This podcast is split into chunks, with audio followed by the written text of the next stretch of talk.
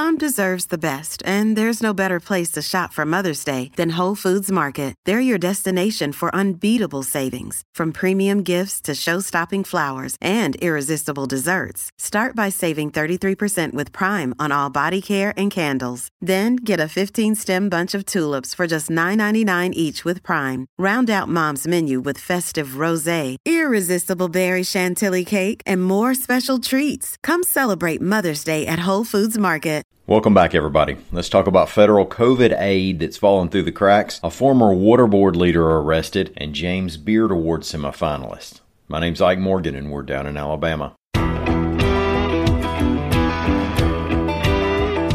During the pandemic, the U S federal government sent rental assistance funds to Alabama and other states to help those facing hardships during the shutdowns and ensuing economic fallout. You want to keep people in their homes, and you also want to keep landlords in business. You may or may not be surprised to hear that there have been delays in getting those dollars distributed, and a lot of money may be heading back out of Alabama, reports A L dot com's Sarah White's Kodachek. Christy Gates is a spokesperson at the Alabama Housing and Finance Authority. She said it's not Not a simple process to get the money distributed. Quote, the processing of those applications requires more scrutiny and time to give the tenant every opportunity to prove eligibility. See, one of the issues cited here is that there have been an extremely high number of applications that have been rejected as fraudulent, fifty-seven million dollars worth, as reported by the state. The types of fraud include identity theft, failure to validate residency, falsified leases, and inability to verify the existence of landlords or tenants. Jennifer Schwartz is with the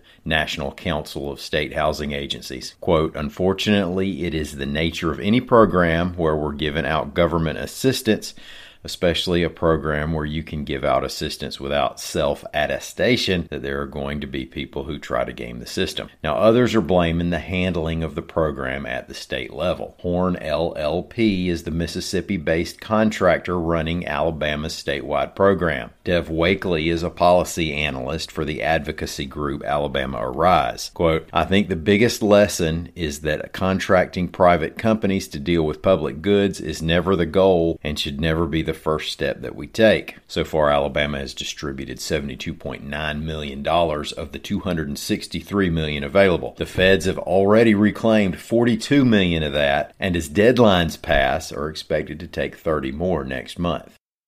Several state and federal law enforcement agencies, including the F B I, raided Pritchard Alabama Water Works and Sewer Board locations a couple weeks after allegations surfaced that members were helping themselves to some of the water board's funds to buy personal items, reports A L dot com's Tantra Smith. Now, the raids took place on Tuesday, and then on Wednesday, the Mobile County D A's office announced that former Water Board manager Nia Bradley had been arrested and charged with aggravated theft by deception and first-degree theft of property. Now, that last charge is a Class A felony. Among the allegations are that she used office funds to take trips to New York and Chicago and to buy items from Louis Vuitton and Victoria's Secret.